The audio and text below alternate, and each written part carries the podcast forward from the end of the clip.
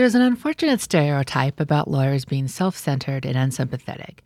And while it's frequently unwarranted, sometimes the aggressiveness that comes with being a talented lawyer may get in the way of behaving like a reasonable person. And situations where tact may be more useful than bellicose behavior. I'm Stephanie Francis Ward, and on today's episode of the ABA Journal's Asked and Answered, I'm speaking about etiquette for attorneys with Dr. Sharon Meit Abrahams, who serves as Foley and Lardner's Director of Professional Development and Diversity and Inclusion. Welcome to the show, Sharon. It's wonderful to be here. So, I think something about etiquette that people might lose sight about sometimes is really it's about making people feel comfortable and enjoying their experience. Can you delve into that a bit for me and talk about that a bit. Certainly. I think most people think of etiquette as something that the South does extremely well, that Southern hospitality. But the reality is, etiquette has existed for a very long time. Way, way back when tribes used talking sticks, that's a form of etiquette. The person with the stick gets to talk. So, etiquette is about everybody understanding the rules of the game, what's expected from everyone, and allows people to feel comfortable in a situation, even even if they don't know what the situation is, there's a comfort because the etiquette would be across the board and everybody should have it. Right. I think something that's hard for many attorneys is the small talk that can be involved at business events or client events. First off, what are some good ways to make small talk in a way with people you don't know very well is comfortable for everyone involved? What do you think? So, small talk and mingling terrifies certain people, and there's certainly enough attorneys out there that fall into the categories of let's call them introverts. So, small talk can be extremely stressful to them. So, my very first advice is know what's going on in the world listen to the radio, read the paper, even look at your phone before you go to an event. So you're not at an event where people say, Did you hear about that earthquake that hit Mexico? And you're like, Huh? What? Mm-hmm. Be up to date on what's going on in the world around you. That's a great basis for small talk. Also, be prepared at an event that you're going to, whether it's a holiday party or a Chamber of Commerce launch, whatever it is, be prepared with some questions to ask people that you know are going to be there. So, what brings you to this event is a great opening question. And from that, small talk will begin, just flow very naturally. I think the most important thing with small talk is to look people in the eye, be friendly, smile, which I know some attorneys have difficulty with because that's not their nature, but just be interesting by being interested in the other person, and small talk should flow naturally from that. Well, do you think, too, you mentioned being prepared about the news. Is it helpful, too, to kind of know the background of the people there who you'd like to speak with? So figure out who's on the committee, Google them so you can say, oh, yes, I saw that you did such and such. Because people tend to, I think with small talk, sometimes if you can talk to people about themselves, it makes you look like you're wonderful at small talk. Absolutely. You're being interested in them makes you an interesting person because, oh, let's just call it out. Most lawyers like to talk about what?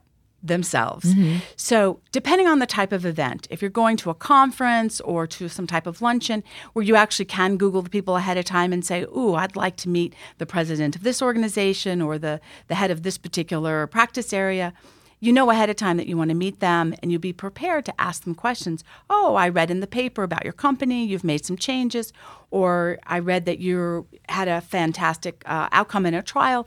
And so, yes, that makes you more interesting because you're asking them more questions and getting them to talk about themselves. Preparation is difficult, though, if you're going to an event and you don't necessarily know people who are going to be there. So look for neutral things to talk about. Well, I guess neutral in Chicago doesn't work because either you're a Cubs fan, mm. White Sox fan, whatever, and that might not be neutral. But sports typically can be neutral. The weather is always neutral. And world events um, may or may not be neutral, but it's at least something you can talk about. So, preparation of who you're going to talk to, what you're going to talk to them about, and then general preparation when you don't know anybody who's going to be there. And if you don't know anyone there and you see a group of people chatting, but you think maybe I'd like to chat with them too, how can you enter that group gracefully? This is absolutely one of the hardest things to do. And it's very daunting because if you are on the introverted side, it's very stressful to do that. I wish I could demonstrate this visually to you, mm-hmm. but imagine two people standing there talking to each other. Let's say, let's just start with you know one person. Well, when you walk up, walk into their sight line. So if they see you and if they have good etiquette, they would say, Hi, Stephanie, join our conversation. That would be good etiquette. Not everybody would do that, but hopefully that they would. But if you don't know either of the individuals and you walk up to them because you want to meet them, you know who they are, but you don't actually know them personally, walk up, listen to a little bit of their conversation. Are they having a general conversation about the weather, about sports, whatever? Or are they talking about something personal or business? If it's personal or business, keep walking. Don't interrupt them. But if they're talking about that game last night that everybody watched and went into overtime, then by all means, you can certainly say, Wow, that was a fabulous game. I really enjoyed la la la la la. They may look at you like, Who are you? Why are you joining? But if you say something that's pertinent to the conversation and maybe something that piques interest, they'll include you in the conversation. Now, I can say that in generalities, but not everyone has good etiquette. But that is the way you would enter into a conversation with complete strangers. Well, and you said they may kind of look at you. What if someone doesn't have good etiquette? How and you just feel, oh, this is so awkward. Right. what do you do? okay, so great, great scenario. So it's awkward. You've tried to say something. So immediately I would say, Hi, I'm Sharon. This is the first time I've been to this event. Have you been to this event before? So introduce yourself, state your name, first name, last name, whatever you feel comfortable with. If it's a, a firm event or organization event, you can say, Hi, I'm Sharon from the Miami office. And that gives some context for the individual. And hopefully they'll say, Oh, well, welcome, because you've reached out and said your name 1st mm-hmm. And then hopefully they'll respond with what their name is. It is really hard to do that. And I will recommend that everyone practice speaking to strangers. In line at the grocery, look in their basket and say, Oh, I've never tasted that flavor of uh, ice cream. Mm-hmm. Or in an elevator, say good morning. That really shocks people. Or on an airplane, talk to people next to you. And that will begin to give you the confidence to speak to a complete stranger in a controlled environment. Mm-hmm. Mm-hmm. Now, on the other side of it, what if you've been having small talk with someone for a long time and you're ready to speak with someone else? How do you do that gracefully so the person um, isn't offended or their feelings aren't hurt? Absolutely. So there's a couple of things. One, anyone who dates knows that one of the easiest way to get out of a conversation with someone you're not interested is to say, "Excuse me, I have to use the restroom." And that breaks it pretty simply. That's probably not the best etiquette in a in a formal event. You know, um, it might be a real reason, but it's not the best etiquette. One of the greatest things that you can do to show that you have good etiquette while you're talking to someone is look around the room and find someone else that you know and take that person that you're talking to and introduce them to someone else and say, Joe, mm. this is Mark. We were having a great conversation about my grandmother's recipe for mm. apple pie. Don't you make apple pie? Now talk among yourselves and you can nicely walk away. But you've not left that person hanging, you've connected them to someone else. And if you know a bit about that person, it seems like if you can bring them in and introduce them, then you're making the event more enjoyable, perhaps for your colleague. too. Absolutely. Yeah. Yeah. So there's something called host behavior and guest behavior. Mm-hmm. If you go to an event and you're just a guest, you just stand around waiting for people to say hello to you and all of that. But if you act as a host, and I'm not saying you are the host, but you act as a host, is what you're saying, you make other people feel comfortable, even though it's not your event. You can say, I'd like to introduce you to someone, or hey, let's go get food, or I'm going to freshen my drink. Those things make you the host, and that increases your confidence. Other people will perceive that much better than just, oh, I'm standing here waiting for someone to talk to me. You work with young attorneys a lot who are coming in, and I'm curious if you can speak generally if there's things that young attorneys might do while they're at work that people would view as rude, that maybe they don't realize it because it's the first time they've had, a, you know, a job with an office. Right. All right. So there's a couple of things. The two words that either your parents, your aunt, uncle, or your grandparents taught you are please and thank you. Mm-hmm. These are the most critical pieces of etiquette because as a baby attorney, you probably have an assistant who is probably old enough to mm-hmm. be one of your parents or at least an older sibling. So just asking them can you please help me with this? Or thank you for doing that document for me, such last notice. Please and thank you are critical. Also, saying hello to people in the morning. That's good etiquette. Don't just walk down the hall and start barking at people, but say, Good morning, how was your weekend? It doesn't mean you have to get engaged into a long conversation. Those are some very basic things. The number one issue for young attorneys, though, is related to their cell phones and mm. how they treat the cell phones in meetings, in client meetings, in senior partner meetings, and all of that. And my best advice on cell phones is pay attention to the people talking to you and put your cell phone either off or leave it in your office because if you're talking to a client or a senior partner, give them your undivided attention. And that's hard for young people nowadays. Their attention is divided often with all the things going on in their lives. They don't know how to focus. And so getting rid of your cell phone for an important meeting is actually a critical piece of etiquette. So, if you go to a senior partner's office and it's just the two of you, you should not have your cell phone out, is what you're saying, correct? Correct. Now, if you have something happening in your life where you need to have your cell phone with you, for instance, you might be on another deal that's in the midst of closing. So you might want to say to the senior partner, I'm working with partner B on a closing, so I'm going to leave my phone on in case something blows up. Mm-hmm. Are you okay with that? That's etiquette. That's allowing the other person to feel comfortable that you have your phone out. Another reason you would have your phone out is let's say somebody's going to have a baby or mm-hmm. somebody's had surgery. Other than that, the 20 minutes you're with that partner or even that hour, you can be offline. You don't have to be connected electronically. Pay attention to the partner. You'll get your best training, your best mentoring by really focusing on them. I'm curious. I would guess that having a cell phone out in a meeting is not just something that associates do. I would imagine senior partners do it too, right? And what do they tend to think? I mean, they're the boss, so they can do what they want, right? But I'm curious. I don't think it's an age thing. It, it's not necessarily an age thing. Some people are very addicted to their phones, and uh-huh. you can just walk down the street and bump into someone yes. who's addicted to their phone. So etiquette has a lot to do with safety issues also. Believe it or not, I think we've all seen that video where the man was walking down the street on his phone and bumped into a bear. Remember that? That was a couple of years ago. If you're focused on your phone, you're not focused on what you're doing whether it's walking down the street, walking down the hall, or concentrating on the conversation you're having at the time. Depending on who it is, even the most senior person needs to put their cell phone down. What if it's with a client?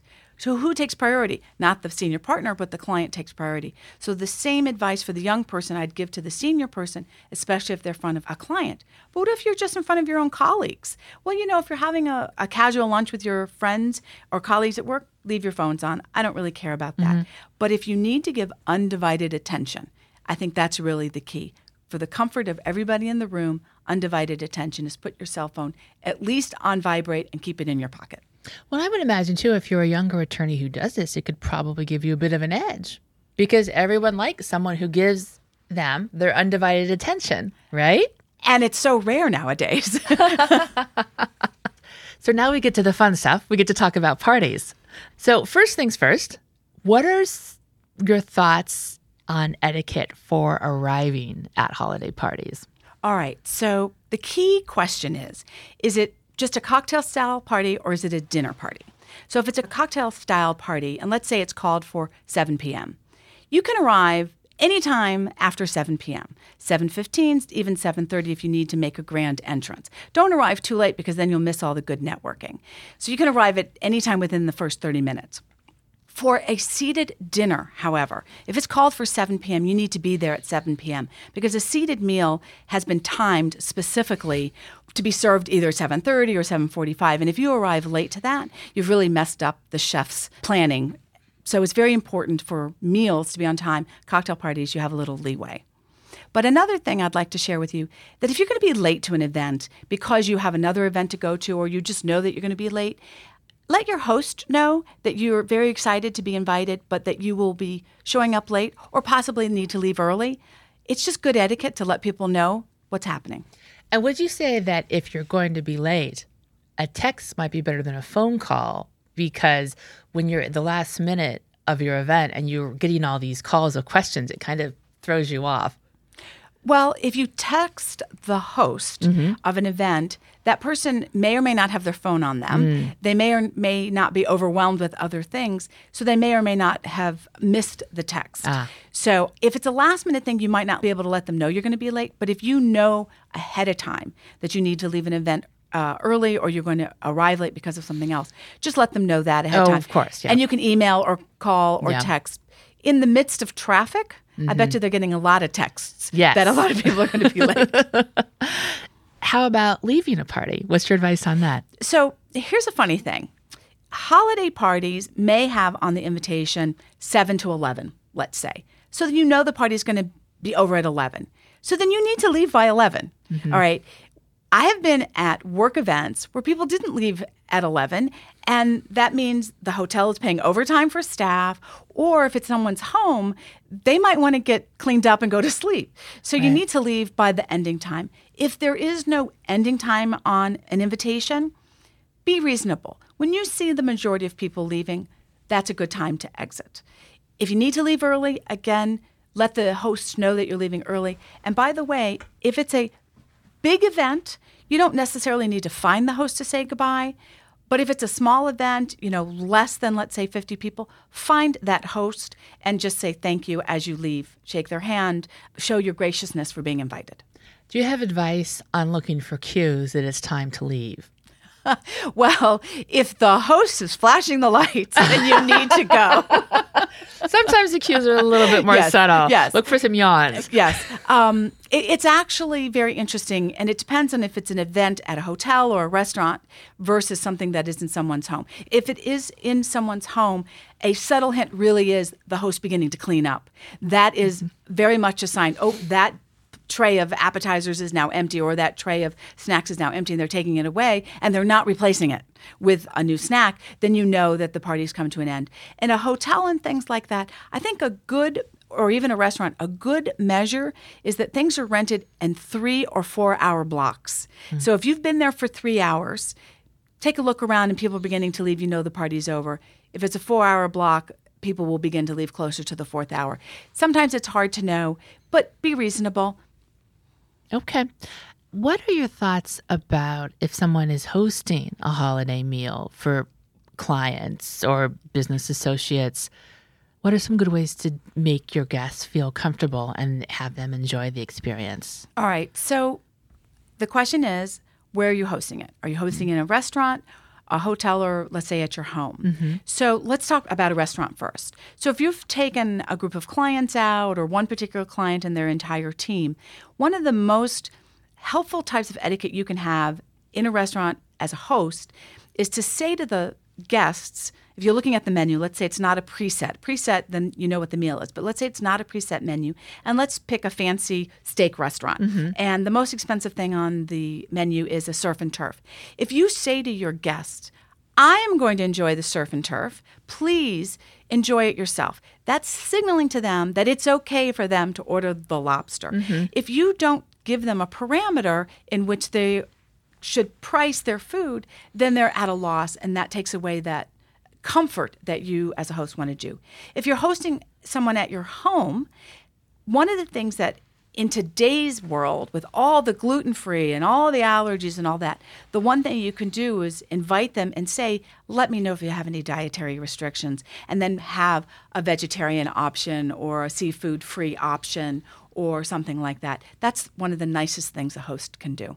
Well, and would you say that not for everyone, but generally speaking, it might be easier to avoid potential problems if you host a meal at a restaurant instead of your home? And I've heard some people say that if you're having more than six people in for dinner, you really need to bring in staff. I suppose there's always exceptions, but it, that's kind of the rule of thumb is if you're having a group of people, then bring in staff. Right. So I think that's a personal choice that you'd have to make, whether you feel comfortable enough having that many people in the house, if you can afford to have the staff and all of that, versus a restaurant. Restaurants are easy. You pay a bill, you walk out. You don't even have to. You don't have to schlep out, right? right? because if someone has a home, then you have to schlep out to who knows where. Exactly. And depending on where you live, Mm-hmm. right? You could be out in the suburbs, you could be in the city. And so it could be an issue. And if it's December, it could be snowing. Yeah. Right? Yeah. Um, or it could be beautiful. You never really know. Right. Now, what if you are a guest at one of these? Let's say it's at a restaurant and someone's invited you to a holiday meal as a guest. What should you think about, you know, to let your host know that you're gracious and enjoying yourself and make everyone else there feel comfortable with, with you as a guest? All right. As a guest at a holiday party, if the host has not maybe introduced us to each other, then one of the things that I would say is that if I was that guest that didn't get introduced, then I would just go around saying, Hi, I'm Sharon. I know the host through work or through uh, as a client or through an association to make the connection. And then I would ask people, How do you know the host? And that's a great way. We talked about small talk earlier to have small talk. How do you know the host? Why are you invited to this event? Okay. A lot of people like to give gifts to clients during the holidays. And what advice do you have for a gift that's not really, really expensive, but is meaningful and useful? All right. Gift giving uh, during the holidays can be incredibly stressful because you want to do something that somebody would like and enjoy and understand why they're receiving it from you. So you can look at it two ways. Something that's unique to you. Let's say you, as an attorney, let your stress out by baking and you bake things for your clients and you say from the kitchen of me. Mm-hmm. And that's a fabulous gift because you've made it yourself. But let's say you're from kentucky and kentucky bourbon is something famous in kentucky so you give out kentucky bourbon to your client because it's something unique to you or if you know your client is really interested in something, I'll, I'll give you a, a, funny little story. A client, I worked with an attorney whose client was a big boxing fan. The attorney went out and got a pair of boxing gloves signed. And that was an amazing gift for the client. Took a lot of effort to find it and be able to do that, but it was so meaningful and it really created a bond between the client and the attorney. So I think the issue with gift is not the cost, but the meaning behind it. Mm-hmm. Okay. And that's everything we have time for today. Thank you so much for joining us. Thank you for having me. And listeners, thank you to you as well.